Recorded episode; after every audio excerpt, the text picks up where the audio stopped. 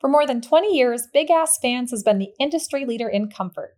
Its state of the art fans, evaporative coolers, and heaters have transformed the most inhospitable of spaces into the most inviting of environments. Learn more at bigassfans.com.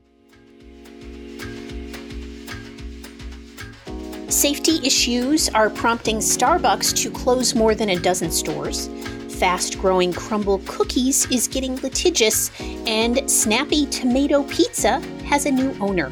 This is RB Daily, your quick look at the industry's top stories from the editors of Restaurant Business. I'm Heather Lalley, senior editor at RB. And I'm RB senior editor Joe Guszkowski. Starbucks is closing some stores for safety reasons. The coffee giant said this week that it will permanently close 16 locations by the end of the month. The locations are in Seattle, Los Angeles, Philadelphia, Washington, D.C., and Portland, Oregon. It comes as the company is focused on improving safety inside its locations for customers and employees alike. It also follows comments from interim CEO Howard Schultz, who listed employee safety as one of the driving forces behind the company's revitalization plan going forward. Crumbl Cookies is taking the defense of its business quite seriously.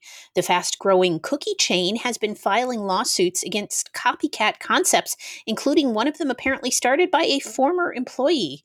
While some of these concepts have said Crumbl's lawsuits have gone too far, it speaks to one of the restaurant industry's biggest issues. When a concept proves itself successful, it can often lure numerous competitors that mimic the business model. That can threaten the business by flooding the market with similar chains, much like the way frozen yogurt concepts did in the 1990s and again in the 2010s. 45 unit pizzeria chain Snappy Tomato Pizza has a new owner.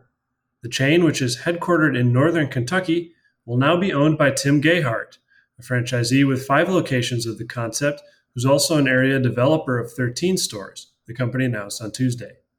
Gayhart purchased Snappy Tomatoes Pizza for an undisclosed amount from current owner, the Dieters Company. Wings and Rings is enlisting a robot to cook wings in one of its restaurants.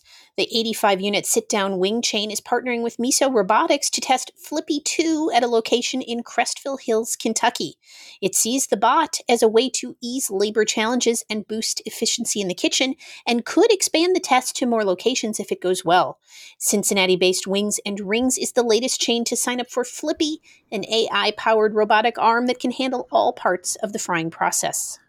The 1,500 food and beverage workers at Dodger Stadium are threatening to walk off their jobs before the All Star game and its related festivities, which begin Saturday.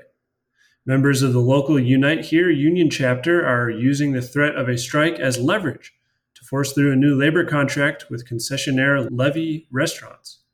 The Major League Baseball Players Association said it will stand in solidarity with the concession workers if they strike.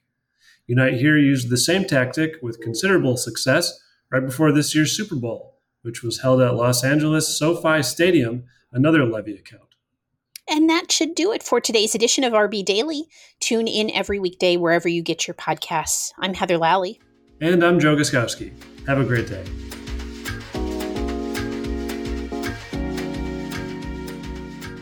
For more than 20 years, Big Ass Fans has been the industry leader in comfort. Its state of the art fans, evaporative coolers, and heaters have transformed the most inhospitable of spaces into the most inviting of environments. Learn more at bigassfans.com.